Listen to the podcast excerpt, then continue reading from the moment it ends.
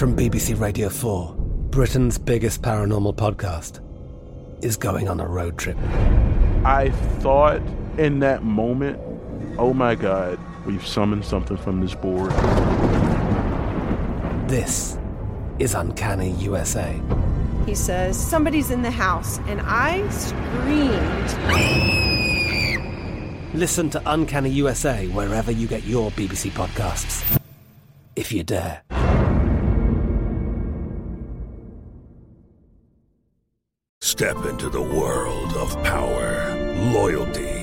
Luck. I'm going to make him an offer he can't refuse. With family, cannolis, and spins mean everything. Now, you want to get mixed up in the family business. Introducing The Godfather at ChumbaCasino.com. Test your luck in the shadowy world of The Godfather slot. Someday, I will call upon you to do a service for me. Play The Godfather now at ChumbaCasino.com. Welcome to the family. VGW Group. No purchase necessary. Void where prohibited by law. See terms and conditions. 18 plus. This is your moment, your time to shine, your comeback.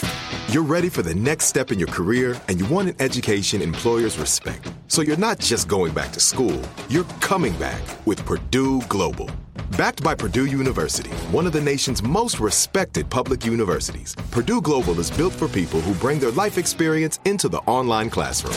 Purdue Global, Purdue's online university for working adults. Start your comeback today at purdueglobal.edu.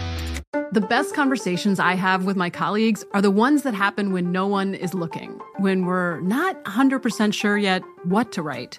Hopefully, having conversations like this can help you figure out your own point of view. That's kind of our job as Washington Post opinions columnists. I'm Charles Lane, Deputy Opinion Editor. And I'm Amanda Ripley, a contributing columnist. We're going to bring you into these conversations on a new podcast called Impromptu. Follow Impromptu now, wherever you listen. Crazy in Love is the true crime podcast that tells love stories with a twist. Carrie's constant harassment brought Dave and Liz back together. They rekindled their old flame and started dating again. Sometimes the twist of a knife. This is Catfish times 80 million with a hideous fatal twist. Just because things start off with once upon a time doesn't mean everyone lives happily ever after. This is Crazy in Love, a production of KT Studios and iHeartRadio. I'm Courtney Armstrong, a true crime producer at KT Studios, joined by fellow producers Stephanie Lydecker, Beth Greenwald, and Tim Hamilton. We've all worked for years on various crime podcasts and TV series, and as crime producers, we talk murder all the time. One thing we've noticed is just how many of them stem from love. This is the case of the mechanic, the stalker, and the shocking realization. In 2012, David Kroupa was a 36 year old mechanic who lived in Omaha, Nebraska. He had two kids with his longtime girlfriend, Amy Flora. After 12 years together, Dave and Amy separated. Newly single, Dave moved into his own apartment and started to explore his new life. Internet dating was a new thing to Dave, and he jumped right in. Dave was meeting a lot of women, having fun, and going on a lot of dates. He was upfront with all of the women he was seeing that he wasn't looking for anything serious, just casual fun. Dave met 37 year old Carrie Farver when she brought her car into the garage Dave managed. Carrie grew up in Macedonia, Iowa, a small town with a population of 276. She was a computer programmer, and by all accounts, Carrie was a bright light, had a great smile, and people were really drawn to her. There was immediate chemistry, and Dave eventually asked her out. Here's Tim. So it was really sweet. For their first date, Carrie and Dave went to dinner at a local Applebee's and then went back to Dave's house for a nightcap. As Carrie and Dave were saying goodbye, Liz Golyar, a single mother who owned a housekeeping business, who also dated Dave very briefly about six months prior, unexpectedly walked up to Dave's front door to pick something up that she had left from way back when they were dating. And in that casual, brief moment, she met Carrie. Talk about cringeworthy. Talk about uncomfortable. You're out on a first date with someone else, and then one of your other ladies stops by to pick up her stuff. I don't find that to be a coincidence in any circumstance. It is odd that six months after they dated, she happened to come to his house that night when he's having his first date with Carrie. Carrie didn't think much of it. And she and Dave continued dating for the next two weeks and really seemed to be hitting it off. Both of them were on the same page. They weren't looking for commitment. And Dave was so comfortable with Carrie that he gave her a key to his house and invited her to stay with him whenever she had to work late or be in the office early because she had a long commute and his house was closer to her office. After dating for two weeks, giving someone the key to your house, that's a little weird too. But remember, you know, he's coming from being in, with the same woman in the same relationship. He's new to internet dating and he's probably new to this like social scene and what the social norms are. So I can buy into that. And sometimes you meet a person and you feel as though you've known them for much longer than you actually do. So he was just rather trusting. Carrie did, in fact, take Dave up on his offer and spent the night at his house. She had a big presentation for work the next day. So the idea that she was closer to the office was greatly appreciated. So the next day, we're told Dave woke up before Carrie around 6:30 a.m. He showered, got dressed, gave Carrie a kiss goodbye, and then went off to work. That's kind of sweet when you're starting a new relationship and you know you have that trust and it's that perfect oh, I'm gonna go to work, give you a kiss. Here's a little flower I picked from the front yard. Like it seems romantic. There's something cute about that.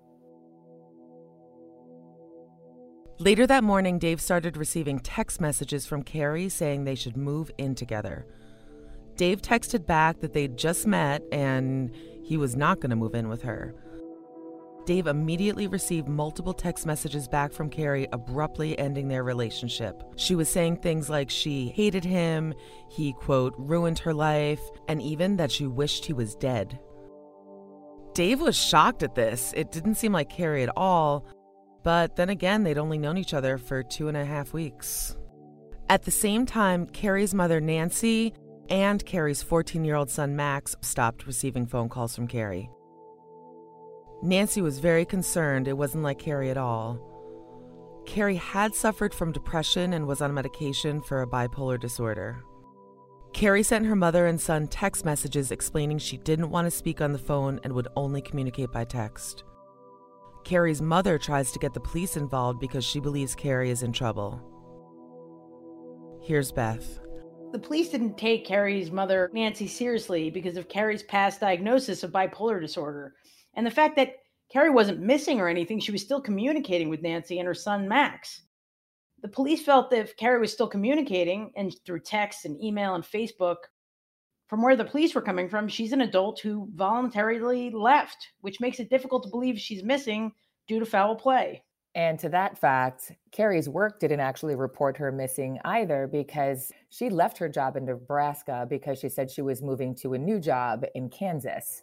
And over the next few weeks, Carrie continued harassing Dave with nasty emails and nonstop threatening text messages. Those eventually, though, began including his ex girlfriend, Liz. Now, you might remember her from earlier in the story because she's the girl that they bumped into the day that she was trying to pick up some stuff from Dave's place when they first started dating. And now, suddenly, even she's involved with all of these text messages.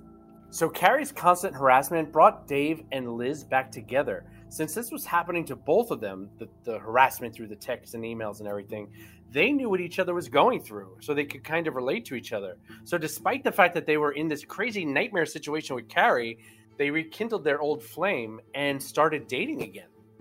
Dave and Liz would receive texts from Carrie when they were alone and especially when they were together, like intimately together. They nicknamed Carrie Crazy Carrie and they both reported the harassment to the police. In 2013, Dave noticed Carrie's car in his parking lot. He took a picture and shared it with the police, and they did search her car and were only able to retrieve one lone fingerprint that wasn't Carrie's and didn't match anyone in the crime database.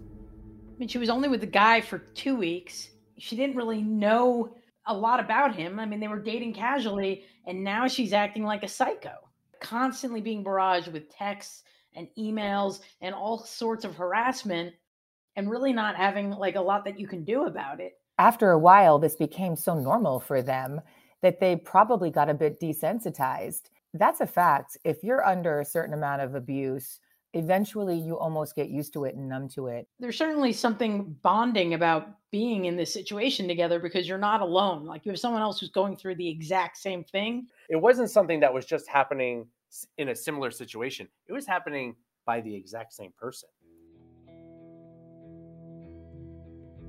Carrie continued to relentlessly harass David and Liz.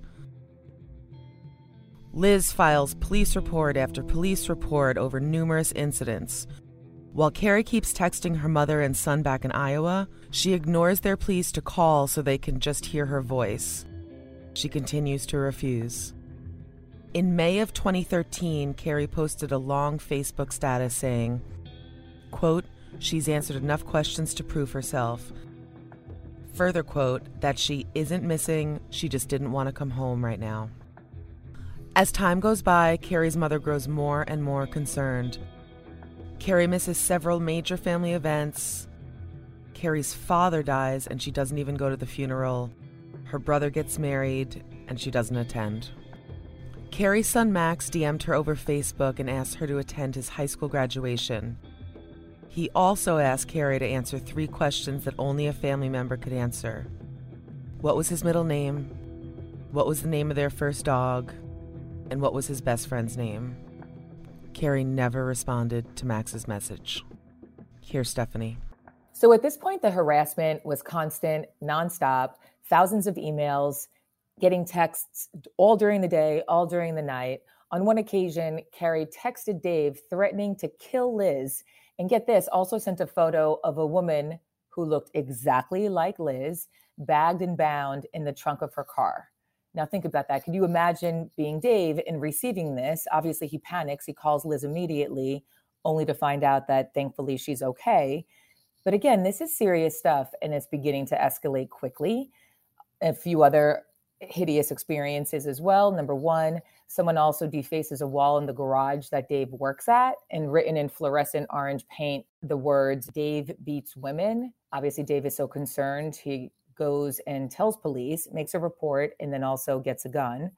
Someone also spray painted whore of Dave in Liz's garage. So again, now we're seeing a pattern. And Liz's house was also partially burnt down, killing her two dogs, her cat, and a pet snake. Dave would change his cell phone number. He did everything in his power that he could possibly think of to protect himself and, of course, to protect Liz. And at this point, they're out of options. I mean, it's just such a nightmare. You would think over time it would stop, like she would move on, not intensify to such a degree. And she's doing it at the same time to both Liz and Dave. They're watching a movie together on the couch and bling bling, like their emails and their text messages are coming in together. So she's literally at that moment texting both of them and continuing to harass them because some of these even said that I I see you with the B you know, I see you with her right now watching movies. Like, so it makes you think she's right outside the window watching you. Yeah, she showed her hand a few times in that one, that as if she was in the backyard or peering inside the window, which again is a level of harassment that is not something to take lightly. Everybody in this story has done the right thing. They've gone to authorities. In, in defense of authorities, what can they really do? You're getting text messages from an unknown location they're not actually able to go and knock on somebody's door and ask them to please stop. And police officers are very busy dealing with crimes real time in person. So, again, something air quotes cyber related is oftentimes lower on the list. And this is a real cautionary tale about that. And you think, how far is Kansas for her new job from where they are? Because she's not just texting and emailing, she's now showing her presence in the garage of Liz's house by saying Dave's whore and by defacing his work. The picture of the woman in the trunk that was gagged and bound looked exactly like Liz. And it's perplexing because obviously Liz was okay. So who was that woman in the picture? Who knows? I mean, we know that Carrie worked in something with computers. And maybe she posed in the trunk of the car and just put Liz's face on her face. There's a lot of effort to harass somebody through text and email. It should have gone away. Time has passed. It just keeps going and going and going. I mean, we're talking now, it escalated quickly, but it's lasting almost a year. In the spring of 2015, detectives Ryan Avis and Jim Doty had heard about Carrie's case and they volunteered to take it on. This is kind of a turning point because Carrie's mother, Nancy, had tried and tried and tried to get the police involved, and they really weren't taking her seriously. So now these two detectives are fresh eyes on this case and are approaching it with a some sort of fascination. And they came up with an interesting, I thought this was super interesting, a way to approach the case. Detective Doty was going to work the case like Carrie was dead, and Detective Avis would work the case as if Carrie was alive. Police in Iowa are looking at Carrie as a missing person, while people in Nebraska are looking for her as a stalker. After putting in a lot of time and research, Detective Avis couldn't prove that Carrie was alive. So the detectives now go to see Nancy, Carrie's mom, and tell her that they don't believe that she is alive. Nancy is somewhat relieved. She wanted to know what happened to her daughter, and Detective Avis and Detective Doty seem really committed to getting answers as well. And in fact, when they could no longer prove that yes, she's alive, that's when this really took on a whole new shape. And then they started kind of moving into the territory that Liz may not be just a victim, she may now be a suspect. Detectives Avis and Doty work on the case and they kind of focus in on the one thing that seems to be all over every single report that has to do with Carrie. And the interesting thing is the one name that keeps showing up over and over again is Liz. Liz seems to be so involved in every aspect of Carrie Farver that it's just standing out so much they can't really ignore it. So there's mounds and mounds of evidence. The detectives dig into all these incident reports and vandalism and harassment. It went from being a missing person to a possible murder. In so many of these cases, we find that the mother and the father, or the sister, or the, the nuclear family, they all have a hunch in the beginning and they're normally right. A mother's intuition. I would say intuition for any family member is pretty guttural. Yeah, in a lot of these cases, it's the family member couldn't get in touch with her and they called the police. It just alerts them eh, that, hey, our loved one might be in trouble. Let's do something. We're going to take a quick break. We'll be back in just a moment.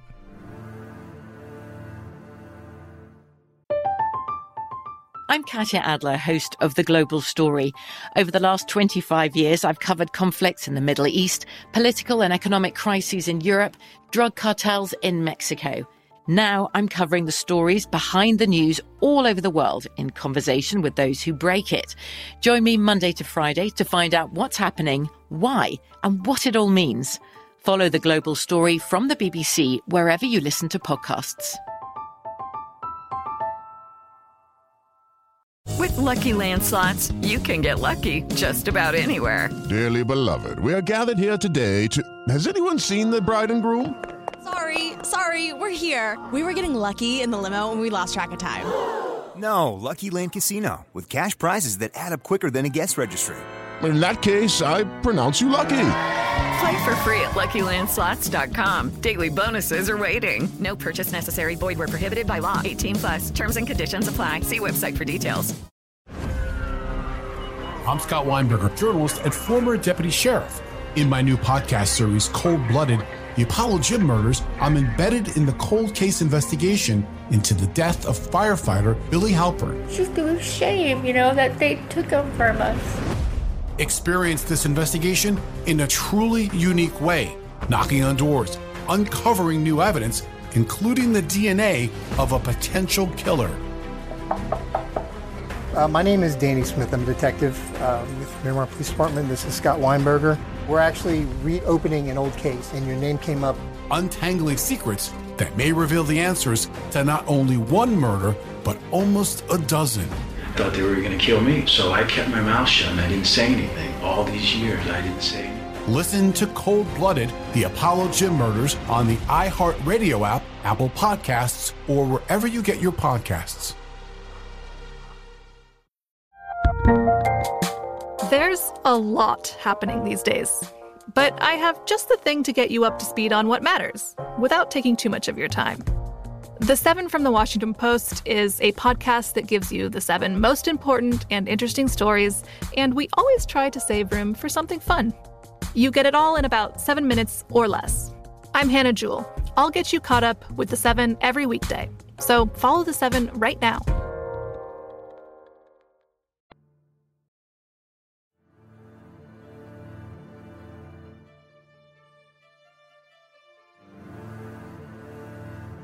Previously, when Liz was considered a victim, she allowed the police to, d- to take her cell phone and dump all of the contents onto a server for the police and their investigation. And that included phone numbers, pictures, text, emails, everything. The detectives took that information to Anthony Kava, who is a forensic officer on the police department, and he examined the digital evidence. In fact, he found a picture of Carrie's car on Liz's phone. But get this the timestamp, the digital timestamp on the photo was a month before the vehicle was even recovered. You know what else they found, Tim? When they were going through all this, you know, digital evidence, they also discovered that there were six calls made to Carrie's home before she died. And it was using Liz used star 67 to hide her number. They also found photos of Liz tied up with her mouth duct tape in the trunk of a car. The same photo that Carrie sent to Dave telling him that she was going to kill Liz, which is super strange. Why would she have that? The other thing they found out that was really a wake up call for them is they found a photo of a check made out to Carrie for her furniture, and the check was signed Shanna Golyar, and Shanna's is actually Liz's real name. So why was she buying Carrie's furniture? It's a lot of pieces of a puzzle that just don't make any sense. If she was a victim, why would she have these things? She never told them about these other interactions. It just seems really suspect.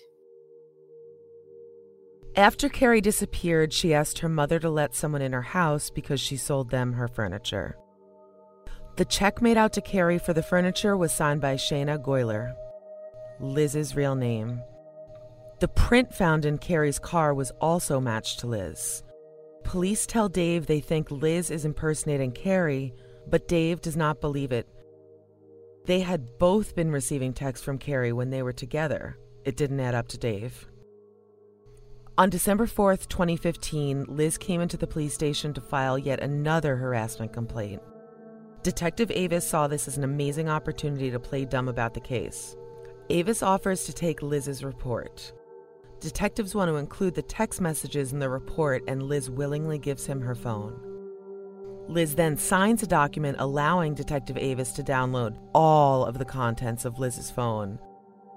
Even things she deleted could be recovered by the forensic experts. Liz also begins to float a new theory to detectives.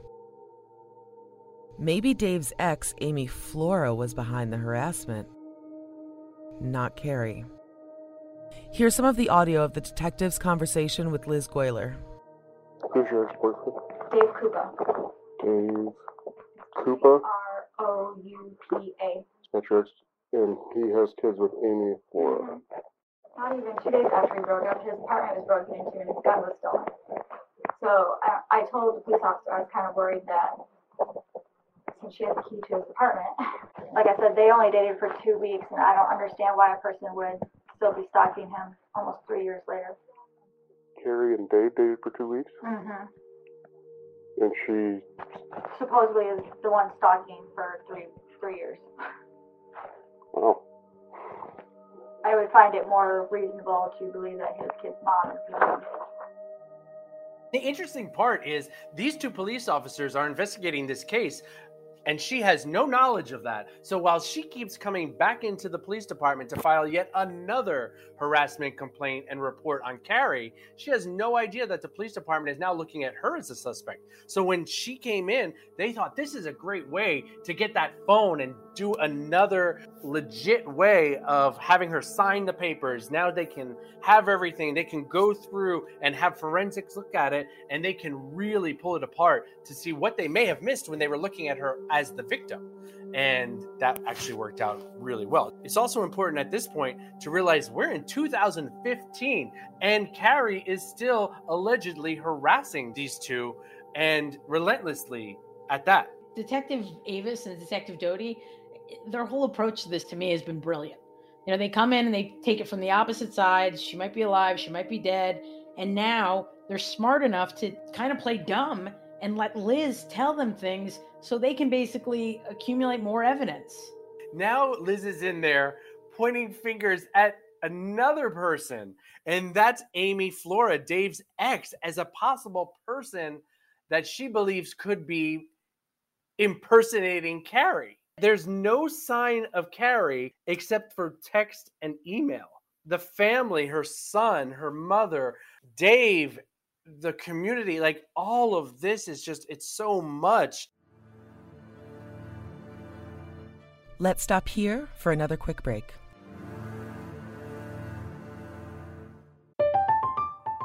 I'm Katya Adler, host of The Global Story. Over the last 25 years, I've covered conflicts in the Middle East, political and economic crises in Europe, drug cartels in Mexico. Now I'm covering the stories behind the news all over the world in conversation with those who break it. Join me Monday to Friday to find out what's happening, why, and what it all means. Follow the global story from the BBC wherever you listen to podcasts. Enjoy all your favorite sports like never before at BetMGM. Signing up and playing is so easy. Simply sign up using code Buckeye and receive up to $1,500 back in bonus bets if you don't win your first bet. When you register with BetMGM, you can get instant access to a variety of parlay selection features, live betting options, and the best daily promotions in the business. And with BetMGM at your fingertips, every play and every game matter more than ever. Place your moneyline, prop, and parlay bets with the king of sportsbooks today. Sign up using code Buckeye and receive up to $1,500 back in bonus bets if you don't win your first bet. That's right, up to $1,500. Again, sign up using code Buckeye and receive up to $1,500 back in bonus bets if you don't win your first bet. BetMGM and GameSense remind you to play responsibly. 21 plus and present in Ohio. Subject to eligibility requirements. Rewards are non-withdrawable bonus bets that expire in seven days. Gambling problem? Call 1-800-GAMBLER in partnership with MGM Northfield Park. That's 1-800-GAMBLER.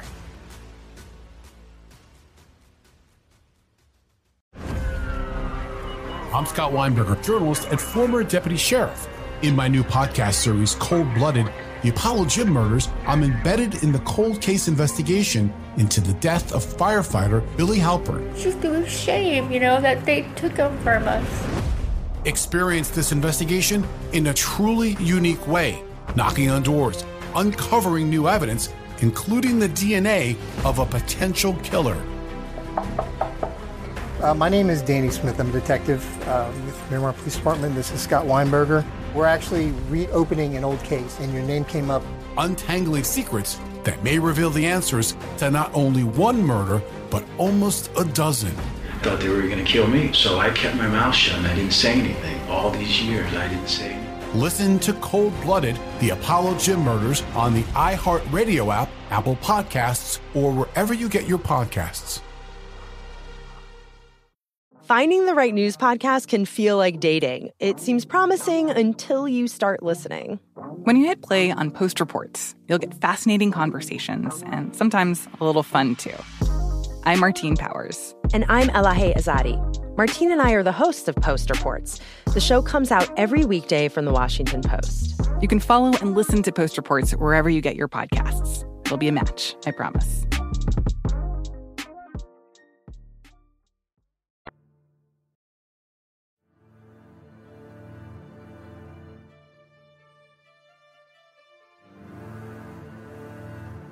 After they got Liz to agree to the second data dump and she signed a release, Detective Kava looks at the phone and finds 20 to 30 email addresses involving some variation of Carrie's name that had been created by Liz. He also found that she was using an app to schedule future messages. So it's very likely she could be, Liz could be at home setting up these emails and then spending time with Dave, and they're both sent to come at the exact same time. Meanwhile, Dave's gun that he bought for protection from Carrie goes missing. It's in his closet, it's in the same place every single day, and he gets home, it's completely gone. He realizes his gun is missing and he reports it to the police. And interestingly enough, Liz reports to the police as well and says she believes that his ex may have stolen it, his ex Amy. And remember, the only other time we've ever heard about Amy is when Liz brought it up.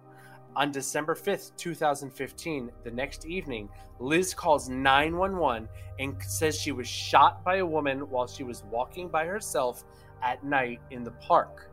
She said she thought it was Amy Flora, but investigators, without telling her, determined she shot herself, and Flora was cleared from any wrongdoing that evening. Whoa. She shot herself in her own leg. I am never going to go outside again until the end of days. This is a tale that should keep us all inside. What? Continue, Beth. I'm just blown away by that. Like I was, I'm like, it's a stalking case. There's harassment, and now suddenly Liz gets shot. I'm just blown away. A lot of bad things have happened to Liz since Carrie disappeared. And now she's shot with a gun that her boyfriend bought to protect them from crazy people. Two weeks after Liz was shot, the police bring her in and decide that they're going to lie to her. And they're going to tell Liz that they found Carrie's remains. And what they do is they ask Liz for her help so they can catch Amy Flora and send her to jail for Carrie's murder. So they ask Liz, Can you reach out to Amy and ask about Carrie? So at some point, the cops now are being a little tricky and a little bit professionally sneaky, and they're basically ro- reining her in. They're letting her walk right into her own lie, essentially, right? Yes, they're giving enough rope to hang herself. Now that Liz was floating this theory, she was receiving these harassing text messages, and Amy was signing it with her name. So again, the police ask her for her help so they can catch Amy and send her to jail. And I think in Liz's mind, this would get rid of Amy for good and she could have Dave all to herself. Almost immediately, Liz began receiving messages from Amy admitting she shot Liz. How convenient. The detectives ask Liz to ask Amy about Carrie's death. They tell her they need info that only the killer would know. And they can't get rid of Amy by locking her up until Amy actually admits it in writing that she did this. So Liz goes full throttle and gets Amy to admit that she did kill Carrie. I killed her in her own car. This was a huge break because this was something the detectives didn't have a crime scene. So the detectives check Carrie's car, and under the passenger seat fabric, there was a large blood stain, and that blood stain was Carrie Farver's blood. So she led police straight to the crime scene. And even more so, forensic digital expert Anthony Kava, he's a gentleman that was brought into the mix earlier, is now looking through all of the deleted cell phone data that he was able to recover. And sure enough, he finds that Liz created tons and tons of emails from Carrie's name. So now, with all of this mounting evidence, in February 2016, police finally had enough information to bring Liz into custody. A detective tells her that she was a suspect now in Carrie's murder and also shares with her that the IP address from all of those harassing emails and texts all came from Liz's own house. He also says that he has her fingerprint in Carrie's car. Now, Liz, now seeing the walls closing in, she insists that they are completely wrong and that she has never been in Carrie's car and asks to speak with an attorney immediately. And from there, she is officially arrested and charged with the murder of Carrie Farver. I mean, I was floored, floored when they revealed that. Here's the actual recording between one of the detectives and Liz. What, what do you think happened to, to Carrie Farver? I don't know. I don't even know. I don't know if what Amy's saying is true. I don't know. Fingers pointing right at you. Mm-hmm. And I'm done talking, and I'm going to have my attorney because I didn't do anything. She was denied, denied, denied until the bitter end.